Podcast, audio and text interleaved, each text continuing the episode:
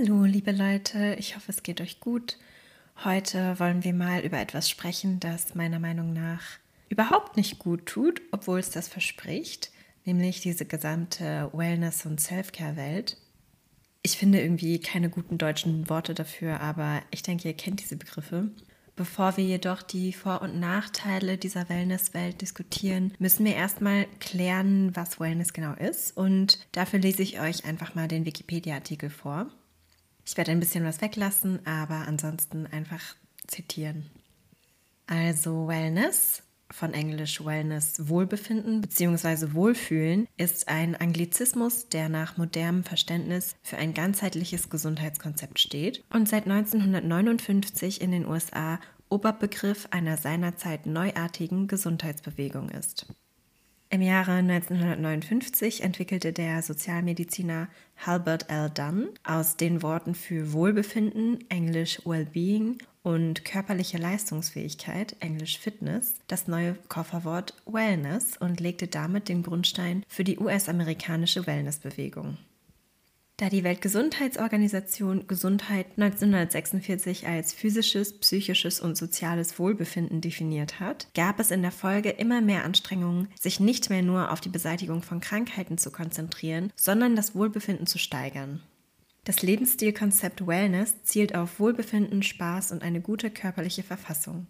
Heute versteht man unter Wellness vor allem Methoden und Anwendungen, die das körperliche, geistige oder seelische Wohlbefinden steigern. Wellness ist ein beliebtes Werbewort, der Begriff ist allerdings rechtlich nicht geschützt. Unterschiedlichsten Produkten wie Mineralwasser, indischer Lassi, Socken, Tees, Müsli, Konfitüren und Nahrungsergänzungsmitteln wird eine gesundheitsfördernde Wirkung zugeschrieben. Gelegentlich werden auch Produkte mit nicht nachgewiesener Wirkung wie Erdstrahlen, Entstörgeräte, Magnetmatratzen oder esoterische Wasserbehandlungen unter der Bezeichnung Wellness angeboten. In den 1970er Jahren, als die Kosten im US-amerikanischen Gesundheitswesen explodierten, entwickelten die Wellness-Pioniere Donald B. Ardell und John Travis im Auftrag der US-amerikanischen Regierung neue ganzheitliche Gesundheitsmodelle, die auf Gesundheitsförderung und Eigenverantwortung des Einzelnen für seine Gesundheit aufbauten. Nach dem Verständnis Ardells beschreibt Wellness einen Zustand von Wohlbefinden und Zufriedenheit und besteht aus den Faktoren Selbstverantwortung, Ernährungsbewusstsein, körperliche Fitness, Stressmanagement und Umweltsensibilität. Im Einklang mit diesem ganzheitlichen Ansatz lässt sich Wellness als Harmonie von Körper, Geist und Seele begreifen. Okay, das kennen wir auch schon ein bisschen aus der Osteopathie, also soweit so gut. Die Bezeichnung Wellness wird unter anderem auf folgende Bereiche angewendet: bewusste Ernährung, ganzheitlicher Umgang mit Lebensmitteln, bewusste Bewegung, regelmäßige angepasste Bewegungsprogramme, Mental, Entspannungs- und Stressmanagement-Methoden wie autogenes Training, Meditation, auch passiver Art wie Sauna und Massage, bewusster Umgang mit Natur- und Genussmitteln, Körperpflege, die zur Regeneration von Körper und Psyche und im Endeffekt zum allgemeinen Wohlbefinden führt, so zum Beispiel Bäder mit verschiedenen Badezusätzen oder kosmetische Behandlungen. Also, wenn euch die konkreten Quellen dazu interessieren, geht einfach auf den Wikipedia-Artikel und schaut sie euch an. Das hier ist keine wissenschaftliche Abhandlung, sondern eine Podcast-Folge. Aber grundsätzlich klingt diese Wikipedia-Definition ja gar nicht so schlecht. Ein auf körperliches und seelisches Wohlbefinden ausgelegtes Leben, in welchem das Individuum eine Selbstverantwortung für die eigene Gesundheit trägt. Daran ist nichts verwerflich, sondern diese Idee ist grundsätzlich förderlich. Sehe ich auch so. Und auch ein Gesundheitsverständnis, bei welchem es nicht allein um die Abwesenheit von Krankheit, sondern um ein umfassendes Wohlbefinden geht, unterstütze ich sehr. Denn so verstehe ich Gesundheit auch. Deswegen heißt der Podcast übrigens auch How to Feel Good, denn ich glaube, Gesundheit bedeutet in vielen Fällen sich wohlfühlen oder sich gut fühlen. Was ist daran also so problematisch? Warum mache ich eine ganze kritische Podcast-Folge dazu? Die Grundidee von Wellness also sich wohlfühlen kann ich nur unterstützen. Und ein gesundheitsorientiertes, bewusstes und selbstverantwortliches Leben ist das, was wir alle anstreben sollten, wenn wir an grundsätzlichem Wohlbefinden interessiert sind. Das Ding ist nur, die Wellness-Industrie ist genau das, nämlich eine Industrie geworden und hat sich selbst durch extreme Profitorientierung ad absurdum geführt. Und ich denke, dass diese Welt den Verbrauchern inzwischen mehr Schaden zufügt, als dass sie nutzt. Als Osteopathin bin ich ja selbst irgendwie auch Teil des Ganzen. Mein Job ist es, Menschen dabei zu helfen, sich besser zu fühlen. Aber ich sage euch, ich war mal noch viel tiefer drin. Was ihr wahrscheinlich nicht über mich wisst, ist, dass ich auch Yogalehrerin bin. Ich unterrichte aber nicht mehr und zwar, weil ich es nicht mehr möchte. So sehr ich Yoga bis heute liebe und es meinen Patienten teilweise auch empfehle, diese Yoga-Welt hat mich irgendwie ein bisschen traumatisiert zurückgelassen. Das ist natürlich eine Übertreibung. Sie hat mich nicht wirklich traumatisiert. Aber wenn ich an diese Zeit und die Menschen zurückdenke, dann bekomme ich direkt irgendwie so einen bitteren Geschmack im Mund. Und wir nehmen jetzt mal meine Yoga-Zeit als Beispiel, denn hieran werden schon einige Probleme dieser Wellness-Community deutlich. Also, ich habe in einem Frankfurter Studio unterrichtet. Ich nenne natürlich nicht den Namen und ich will auch nicht das Studio selbst kritisieren, denn dieses Studio hat einige wunderbare Lehrer und Kurse und ich habe erst neulich einen Patienten von mir empfohlen. Aber es ist doch ein ganz gutes Abbild der Yoga-Welt. Beim Yoga ist es so, für manche Menschen ist es einfach ein Hobby, für andere ein Sport und für viele ist es aber dann doch sowas wie ein Lifestyle. Dann ist Yoga mehr als sich ein bis zweimal pro Woche zu bewegen, sondern es wird zu einem Lebenskonzept. Und dieses Lebenskonzept beinhaltet eine eigene Philosophie und auch gewisse Verhaltensregeln. Das heißt, das Konzept Yoga greift in andere Lebensbereiche ein, so zum Beispiel die Geisteshaltung, Weltanschauung, Ernährung. Okay, soweit so gut. Eigentlich immer noch kein Problem. Denn was ist so schlimm an Achtsamkeit, Friedlichkeit und gesunder Ernährung? Das Problem ist, dass Yoga kapitalisiert wurde und die gesamte Yoga-Industrie ist inzwischen einfach auf Profit ausgerichtet. Und Kapitalismus hängt immer auch mit Leistung zusammen und somit auch mit Konkurrenz. Das heißt, der Fokus hat sich komplett geschiftet. Weg vom eigenen Wohlbefinden, von mir selbst hin zu teilweise extrem. Und zwar zu Extremen, die ich wirklich schädlich finde.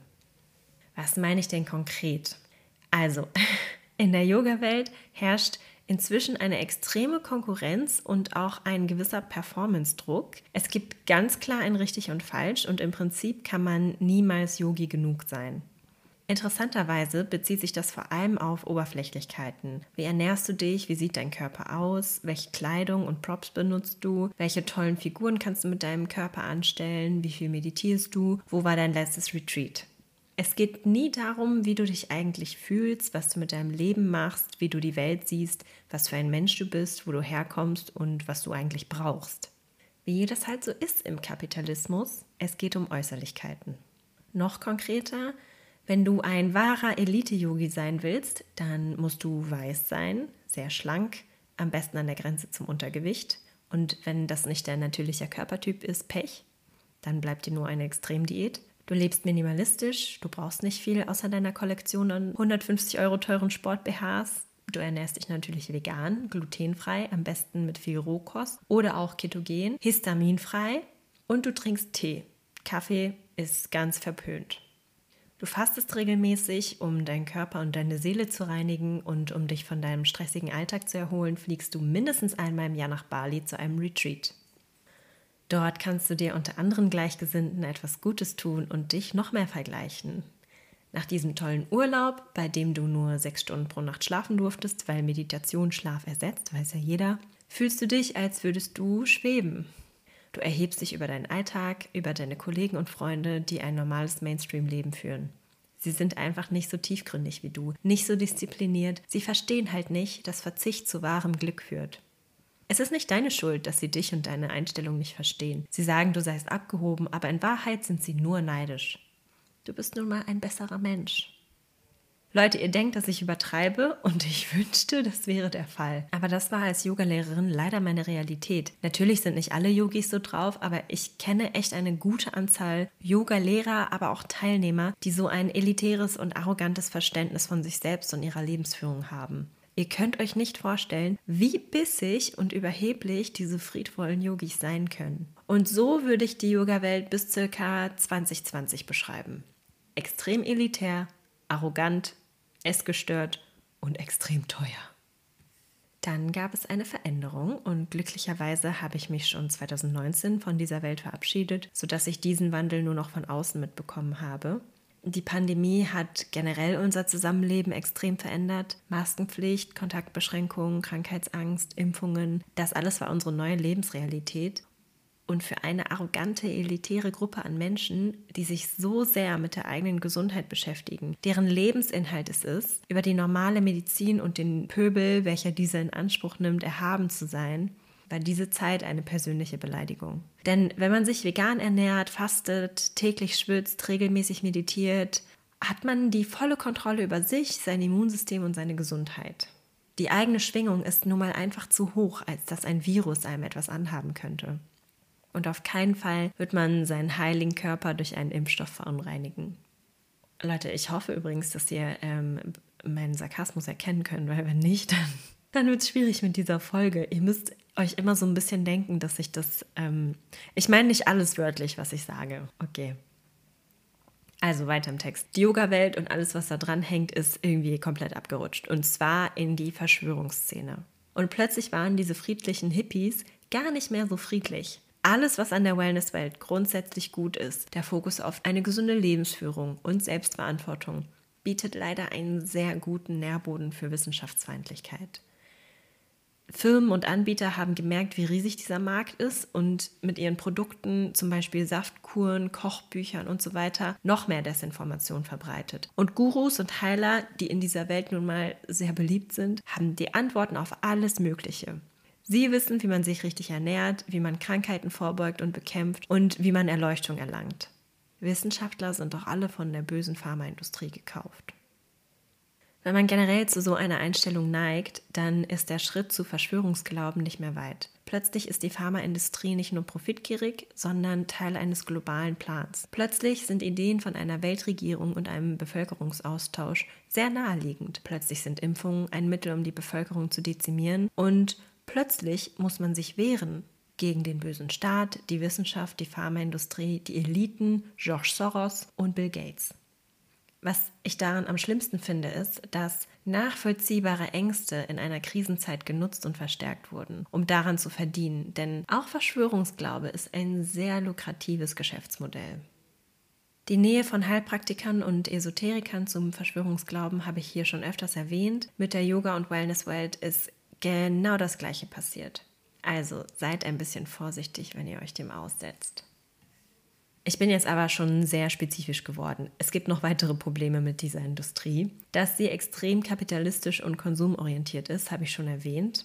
Alles, was mit Wellness zusammenhängt, ist extrem teuer.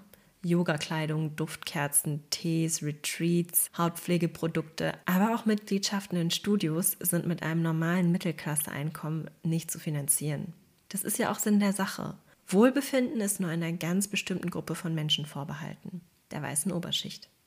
Body- und Fat-Shaming sind ein weiteres Problem. In diesem Bereich gibt es sehr wenig Diversität. Marken werben zwar neuerdings damit, aber wir wissen alle, dass das sehr performativ ist. Außerdem spielt die richtige Ernährung ja eine enorme Rolle in dieser Welt und Verzicht und Disziplin gelten als erstrebenswert. Fleischessen, Weizen und Gluten, Alkohol und so weiter sind pures Gift. Und die Menschen, die sich so etwas reinziehen, sind dann natürlich auch selbst schuld an ihrem Übergewicht.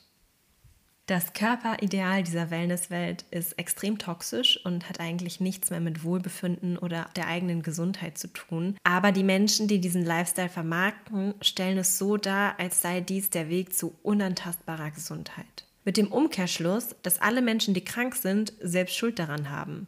Du hast Krebs? Dann hättest du dich mal besser ernähren sollen. Du bist depressiv? Du hast nicht genug meditiert, deine Chakren sind verstopft, weil du Fleisch isst. Du hast eine Schwermetallbelastung, weil du dich hast impfen lassen. Denk doch einfach positiv. Diese Bewegung ist extrem ableistisch, diskriminierend und verurteilend gegenüber Krankheit. Noch schlimmer, vulnerablen Personen werden unmögliche Heilversprechen gemacht. Menschen, die eine Krankheitsdiagnose erhalten oder sonst irgendwie mit ihrer eigenen Gesundheit konfrontiert werden, suchen oft nach verschiedenen Wegen, ihre Situation zu verbessern. Sie möchten sich etwas Gutes tun und ihre Heilung voranbringen. Leider bekommen sie von dieser toxischen Wellness- und Alternativmedizinwelt oft zu hören, dass sie die Verantwortung für ihre Erkrankung tragen und selbst daran schuld sind, weil sie irgendwelche verborgenen Traumata nicht durch Meditation aufgelöst haben oder weil sie Fleisch essen. Und wenn man ohnehin schon vulnerabel ist, entweder weil man an einer Krankheit verzweifelt oder vielleicht auch, weil die eigene Psyche gerade instabil ist, dann versucht man natürlich alles, damit es einem besser geht. Und so fallen dann diese Menschen, die eigentlich Schutz benötigen, auf diese Gurus und ihre Heilversprechen rein und zahlen oft auch unheimlich viel Geld, um die verschiedensten Heilmethoden auszuprobieren. Einfach alles daran ist verwerflich, aber leider ist das in dieser Welt die Normalität. Ich habe jetzt schon ziemlich viel kritisiert und ich denke, ich habe die Gefahren dieser toxischen Wellnessindustrie ganz gut aufgezeigt. Einen letzten Punkt habe ich aber noch. Was diese Bewegung halt auch immer wieder macht, ist, sich an anderen Kulturen zu bedienen, ihre Praktiken an westliche Konsumenten anzupassen und dann davon zu profitieren. Ich muss zugeben, ich kenne mich mit dem Thema kulturelle Aneignung nicht besonders gut aus, deswegen will ich auch nicht so viel darüber sagen. Dennoch steht auch Yoga zum Beispiel immer wieder in der Kritik, weil es eine traditionelle, kulturelle, teilweise auch religiöse indische Praxis ist, die im Westen zu einem Sport und einem Konsumprodukt geworden ist ohne der eigentlichen Herkunft wirklich Respekt zu zollen. Und mit Respekt zollen meine ich nicht, sich irgendeine Hindu-Statue ins Yogastudio zu stellen und Räucherstäbchen anzumachen. Wie gesagt, für diesen Punkt bin ich aber keine Expertin, deshalb gehe ich da nicht weiter drauf ein. Ich wollte es nur mal erwähnt haben. So, jetzt habe ich ein ziemliches Horrorbild dieser ganzen Wellness- und Yoga-Szene gezeichnet. Warum ist dieser Trend aber überhaupt so populär und warum reißt die Beliebtheit nicht ab? Wenn man durch Instagram und TikTok scrollt, was ich sehr viel tue, dann sieht man gefühlt immer mehr Lifestyle-Influencer, die mit ihren perfekten, dünnen, weißen Körpern grüne Smoothies, Saftfasten, Pilates und eine 10-Step-Skincare-Routine um 5 Uhr morgens zeigen. 2020 war der sogenannte That Girl Trend einer der beliebtesten auf Social Media. Dort geht es darum, dass junge Frauen durch bestimmte Routinen wie früh aufstehen, Pilates, Joggen, sehr gesunde Ernährung, die viel zu wenige Kalorien hat und auch andere Praktiken maximal produktiv, schön, schlank, gesund und leistungsfähig sein wollen.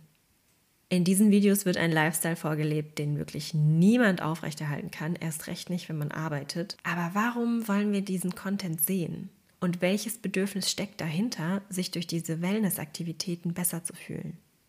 Also erstens glaube ich, dass inzwischen klar geworden ist, dass diese sogenannte Wellness-Bewegung inzwischen nichts mehr mit Wohlbefinden zu tun hat. Stattdessen setzt die Menschen unter Druck und führt dazu, dass wir uns noch schlechter fühlen, weil wir uns noch mehr vergleichen und irgendwelchen Gesundheitsidealen hinterherlaufen, die so überhaupt nicht existieren.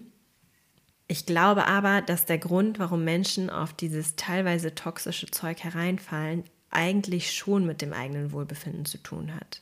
Viele Menschen machen sich auf die Suche, weil es ihnen tatsächlich nicht gut geht, weil vielleicht irgendwas fehlt. Ein Punkt, den ich noch gar nicht angesprochen habe, sind so Selbsthilferatgeber. Also Bücher darüber, wie man achtsamer, glücklicher, ruhiger, stoischer, gesünder und natürlich produktiver wird, sind auch extrem populär. Der Wunsch an sich zu arbeiten und etwas zu verändern scheint schon groß zu sein. Und ehrlich gesagt will ich das gar nicht verteufeln, weil ich denke, dass der Wunsch, sich selbst besser kennenzulernen und an sich zu arbeiten und ein gesundes Leben zu führen, durchaus positiv ist. Es ist nur schwierig, wenn daraus ein Geschäftsmodell gemacht wird. Und damit meine ich nicht, dass Dienstleistungen und Produkte nicht entlohnt werden sollen. Natürlich sollen Yoga-Lehrer oder auch ich als Osteopathin ihr Geld verdienen. Aber immer wieder dem nächsten Trend, dem nächsten Produkt, der nächsten Diät nachzurennen, wird nicht dazu führen, dass man sich wirklich besser fühlt. Stattdessen kann man sich ganz leicht in dieser Welt verlieren. Wenn ich über all diese Dinge nachdenke und mit meinen Patienten darüber rede, dann komme ich immer wieder zum selben Punkt. Am Anfang steht oft eine eigene Unsicherheit. Bin ich gut, so wie ich bin, bin ich richtig? Und dazu kommt auch oft ein Gefühl, nicht so genau zu wissen, wer man eigentlich ist. Es ist ganz normal, sich diese Fragen zu stellen.